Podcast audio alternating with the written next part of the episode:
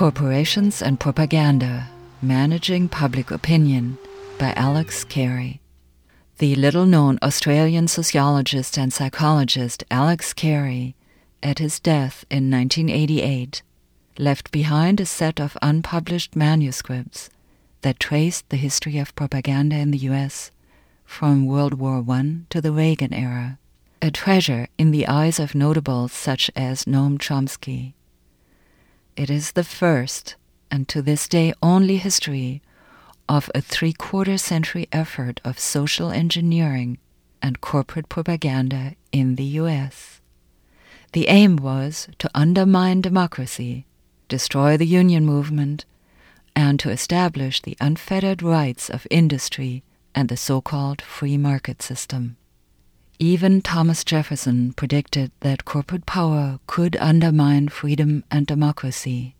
Those who feel today that democracy has failed ought to consider Alex Carey's well-documented report of the most intense and most expensive sales campaign that corporations have ever undertaken. Democracy did not fall, Carey says, but it was dismantled, and it is surely in crisis today. Last week, you heard the amazing story of the first government-sponsored wartime propaganda effort of World War I under leadership of the nephew of Sigmund Freud, Edward Bernays. Through the story of defeat in the Palmer Raids, the resurgence of democratic rights during the Depression, Alex Carey brought us up to World War II. Again, as during World War I, the American people believed that the ideal of freedom and democracy, for which they were asked to fight and die, applied to them as well. And again, like in 1919, 1920, the late 40s and early 50s became an era of backlash and defeat, beginning with the McCarthy era. Ed Markman is the reader of the manuscript by Alex Carey.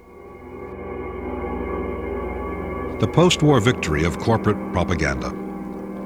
During the McCarthy period, business first beat back the unions with the Taft-Hartley Act and then secured a shift to conservatism in American politics similar to the shift which followed its campaigns of 1919, 1920. In December 1945, the NAM summarized its use of newspapers and radio during 1945. Every day, one or more news stories about the National Association of Manufacturers appears in newspapers in some part of the country, and often in all newspapers in all parts of the country. On the airwaves this year, NAM members, officers, and committees spoke directly with the public for a total of 1,350 hours of time, or 56 full 24-hour days. Their words reached into the homes of Americans and into the barracks of Americans stationed in all parts of the world. By 1946, the NAM was only one of a great number of business-sponsored organizations that were cooperating to drench the country with anti-communist, anti-socialist, anti-union, and anti-New Deal propaganda. When will the plain, ordinary, sincere, yet sheep-like people of America awaken to the fact that their common affairs are being arranged and run for them by aliens, communists, crackpot refugees, renegades, socialist termites, and traitors? If you, the American people, don't get busy and fight, this whole vicious plot will be slipped over on you without your knowing what hit you. What's wrong? I'll tell you what's wrong. We have robbed man of his liberty. We have taught the American businessman until he is afraid to sign his name to a paycheck for the fear he is violating some bureaucratic rule that will call for the surrender of a bond, the appearance before a committee, or even imprisonment itself. We are going to take the government out of the hands of these city slickers and give it back to the people that still believe that 2 and 2 is 4. The United States Chamber of Commerce was one such organization. Their annual report summarizes one very specific part of its activities during 1946-47, the distribution of large pamphlets of some 50 pages each. 1946, more than 1 million copies of the chamber pamphlet Communist Infiltration in the United States were distributed and received with shocked surprise in many quarters. 1947, Communists Within the Government, a chamber publication, brought screams of anguish, not only from known communists, but from others. A cabinet officer sought its withdrawal. However, the government's loyalty program, inadequate but still a loyalty program, was begun. Many of the country's largest firms, Fortune magazine observed in 1950, have started extensive programs to indoctrinate employees. The American Advertising Council represents large corporations and large advertising agencies. In April 1947, the Council announced a $100 million advertising program which, over the next 12 months, would use all media to sell the American economic system to the American people. The program was officially described as a major project of educating the American people about the economic facts of life. Daniel Bell, then an editor of Fortune, provides a perspective on both the scale and the anti-union and anti-New Deal purposes of these campaigns. It has been industry's prime concern in the post-war years to change the climate of opinion ushered in by the Depression. This free enterprise campaign has two essential aims: to re-win the loyalty of the worker, which now goes to the union, and to halt creeping socialism. In short, the campaign has had the definite aim of seeking to shift the Democratic majority of the last 20 years into the Republican camp. The output is staggering. By all odds, it adds up to the most intensive sales campaign in the history of industry. American businesses, pre- and post-war assaults on public opinion, had a double objective: to turn the public against the Democratic administration of Roosevelt and Truman and their liberal supporters, and to turn it against the growing power of the trade union movement that resulted from the Wagner Act of 1935. The first objective was achieved with the McCarthy period and the election of Eisenhower in 1952. Dwight D. Eisenhower, the 34th President of the United States. We must be ready to dare all for our country. For history does not long entrust the care of freedom to the weak or the timid. A people that values its privileges above its principles soon loses both. During World War II, business made unprecedented profits while wages remained controlled. When the war ended, business had, in addition to its long-term objective of weakening the union movement, two immediate concerns: to minimize wage rises and maximize price rises. At the 1946 elections, labor problems was one of the chief political issues on which the Republicans won control of Congress. The NAM took the initiative and drafted a new labor law and arranged for its submission to the new Congress. The Taft-Hartley Act, passed in 1947, embodied the NAM's proposals completely, except for a ban on industry-wide bargaining. Not surprisingly, it placed tremendous obstacles in the way of the new organization of workers. Public opinion, however muddled, did no longer support the unions. It was the force which backed the new curbs on unions enacted in the post-war years. The General Motors strikes, like most of the other important strikes in the 1945-46 upsurge, were fought not on the picket line, but in Washington and in the press and over the radio.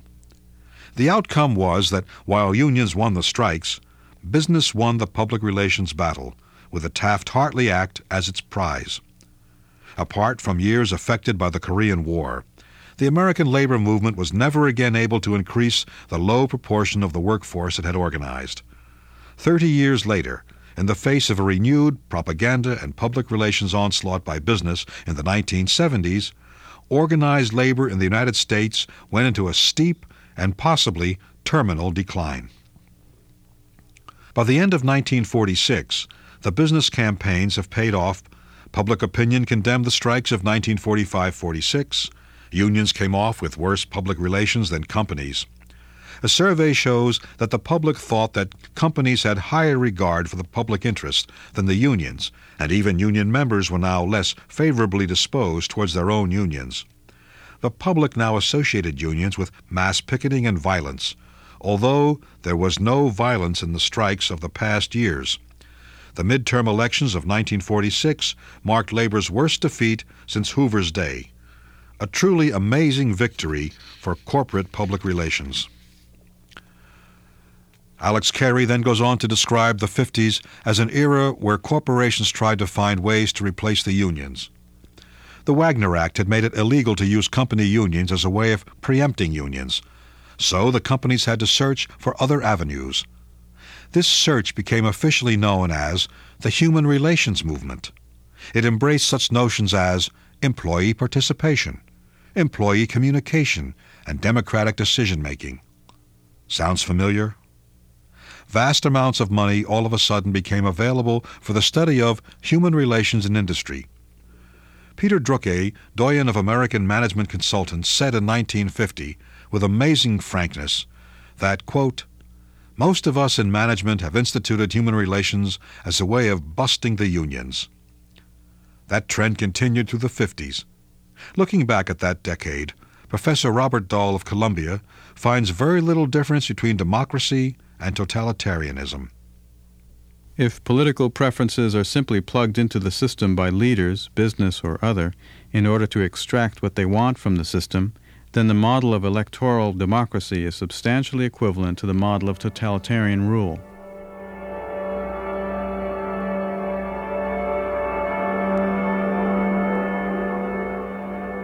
Propaganda in the 70s, Chapter 3 of Alex Carey's study on managing public opinion. The Corporate Offensive. The corporate campaigns to influence and change public opinion during the pre- and post-war periods had been largely directed at the grassroots, with a primary purpose of reaching large numbers of people directly and thereby changing public opinion. These campaigns continue into the 70s, and they are necessary. First Vietnam, then Watergate produced a disastrous collapse in public regard for all American institutions, and for business in particular. So in 1975, the Advertising Council again initiated a national program of conservative economic education on a scale similar to the post-war program. In 1977, Fortune described the continuing Ad Council campaign as a study in gigantism, saturating the media and reaching practically everybody. By 1978, according to expert witnesses before a congressional inquiry, American business was spending $1 billion per year on grassroots propaganda. The effectiveness of the new propaganda program was monitored by a standardized, vastly detailed poll sponsored by the Advertising Council and repeated every 12 months. By 1980, the annual poll showed that the proportion of Americans who think there is too much government regulation, a matter at the very heart of the new right propagandists' concerns, had risen from 42% to 60%. Ronald Reagan's election followed. A New York firm which specializes in monitoring public opinion for business reviewed the changed mood of American politics and observed, "Between Jimmy Carter's election in 1976 and Ronald Reagan's victory in 1980, the outlook of the American people underwent one of those decisive shifts that historians generally label as watershed events." The review speculates about possible explanations for the startling reversal of public opinion, but it entirely overlooks business's billion-dollar propaganda campaigns. Again, as in 1919-21 and 1945-50, a business-sponsored assault on public opinion coincides with a dramatic swing to conservatism. And still, the meaning of all this for democracy is not raised in any substantial way. Yet another form of propaganda is developed in the 70s. It is the hallmark of the emerging neoconservative movement, and Alex Carey calls it, as distinct from the traditional grassroots, the treetops propaganda. What you're about to hear now is the chapter on think tanks and their role in the election of Ronald Reagan from Alex Carey's study, Managing Public Opinion, The Corporate Offensive.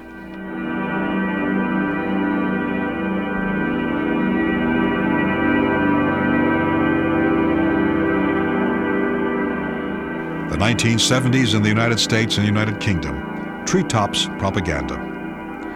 Treetops propaganda is not directed at the person in the street. It is directed to influencing a select audience of influential people, policymakers in Parliament and the civil service, newspaper editors and columnists, economics debate on TV and radio. Its immediate purpose is to set the terms of debate, to determine the kind of questions that will dominate public discussion. In a word, to set the political agenda in ways which are favorable to corporate interests. As this tactic succeeds, public discussion no longer assumes, for example, that affluent societies have a first responsibility to provide jobs for all who want them, and the debate is instead about whether 6% or 10% is a natural, and by implication, acceptable level of unemployment. It is no longer taken for granted that we have a right to clean air, and the debate centers on how far the cost to industry of pollution control is economically acceptable.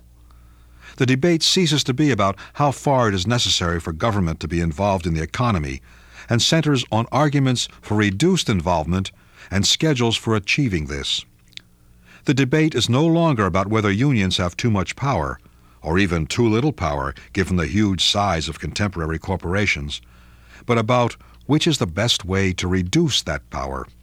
The tactics by which such changes in the political agenda are secured is for the corporations to search out articulate conservative economists and amenable academics, gather them together in lavishly funded, tax-deductible think tanks, and pay them handsomely to inundate relevant debate with an endless stream of books and research reports. In the U.S., the work of the many private think tanks which develop policies on a range of national issues is known as policy research. Such organizations have been around for a long time, some more right-wing, like the Conference Board and the Hoover Institution, others less right-wing, like the Brookings Institution and the Committee for Economic Development. The 1970s saw the emergence of an aggressive new breed among these organizations, which, lavishly funded by corporations, produced an incessant flow of market-oriented studies. Perhaps most importantly, the new think tanks placed a quite new emphasis on promoting and disseminating their products nationwide, that is, on proselytizing. The new or revitalized think tanks and the scholars they recruited virtually created the neoconservative movement of the 1970s. I would like to add here another observation from Noam Chomsky, an observation that addresses the particular danger of propaganda that is directed not at the people at large, but at the educated parts of the population. One reason that propaganda often works better on the educated than on the uneducated is that educated people read more, so they receive more propaganda. Another is that they're the commissars. They have jobs as agents of propaganda, and they believe it. By and large, they're part of the privileged elite and share their interests and perceptions. The rest of the population is more marginalized. It doesn't participate in the democratic system, which is overwhelmingly an elite game. Such propaganda directed at the educated, the elites, at lawmakers, as well as those who interpret the laws, is the main function of think tanks. The most important of the new think tanks is the American Enterprise Institute for Public Policy Research, AEI, founded in 1943 with money from Lilly Endowment, Ford, Weyerhaeuser, and Reader's Digest. AEI gained such importance during the first Reagan campaign that it assumed almost mythical powers with Reagan's first election and, according to the New York Times, a consultant to frustrated Democratic Party members told them, quote, "They ought to remember that AEI did not win the election, but that Reagan did," end of quote. Reagan himself, however, gratefully acknowledged the support he had received from AEI. One of the first visits he paid to anyone after his election was to the AEI, where he received a standing ovation. Reagan addressed the meeting and said, quote, "I just want you to know that we'll be looking closely at your observations and proposals. This kind of working relationship with the AEI is one the next administration wants to maintain during the next 4 years." End of Reagan quote. Reagan then proceeded to choose 6 top appointees for his first administration from the pool of AEI scholars. As a cheerleader for the free market economy, the Heritage Foundation organizes communication among what it calls a resource bank of 1,000 academics and several hundred other policy research groups. In 1978, the president of the foundation, Dr. Foner, addressed an international conference of corporate opinion managers assembled in London. The American public policy arena, he reported happily, is awash with in-depth academic studies, which lead to the inescapable conclusion that the free market operates more efficiently, more humanely, and less expensively than any planned statist or socialist alternative. The last American think tank I shall discuss is the Business Roundtable. Founded in 1972, the Roundtable comprises the CEOs of 194 of America's largest corporations. Its membership represents approximately half the GNP of the U.S. The Roundtable's GNP is greater than the GNP of any country in the world apart from the U.S. In the same year it was founded, Justice Lewis Powell, shortly later elevated to the Supreme Court by the Nixon administration, wrote a famous memorandum for the U.S. Chamber of Commerce, which was a virtual manifesto for the neoconservative movement. In it, Powell urged business to buy the top academic reputations in the country to add credibility to corporate studies and give business a stronger voice on the campuses. A study by Ralph Nader's organization observes that the Roundtable buys supporting research through the hiring of expensive consultants and the sponsoring of academic studies. Money generates information in the form of studies and position papers, and the Roundtable has access to all the money it needs. The dominant purpose leading to its formation, the Nader report finds, was a desire to combat and reduce union power, and it proclaims moderation while sabotaging moderate reform. Roundtable members consider their defeat of labor law reform and consumer protection bills in 1977-78 to be their biggest victories. It is instructive to consider some of the means the Roundtable and its allies employed to achieve these victories.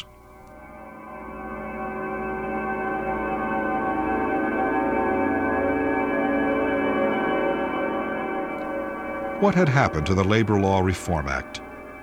There are a couple of peculiar American handicaps to union organizing. Management can delay indefinitely representation elections, and whenever management calls a meeting to argue against union organization, it can prevent access to unions at these meetings, in fact, preventing unions from stating their case. The proposed Labor Law Reform Act was to secure some limited reduction in these handicaps. The Business Roundtable joined the NAM, the Chamber of Commerce, and others, and the National Action Committee to wage all-out war against the bill. While its associates flooded Congress with stimulated mail, running to millions of letters and postcards, attacking the power and legitimacy of organized labor, the NAM kept a relatively low profile. It hired a public relations firm to manage its enormous grassroots efforts, which, in an update of the Mohawk Valley formula, were directed to stimulating public sentiment hostile to unions. To this end, opinion surveys were used for publicity as quickly as the pollsters could produce the right result, and 329 pages of editorials opposing labor law reforms were prepared and distributed to local newspapers countrywide. In December 1977, as though to signal an all-out war on labor, the president of the NAM announced the formation of the Council on a Union-Free Environment, which would, he said, be the first single-purpose national organization devoted to the maintenance of a union-free environment in the United States.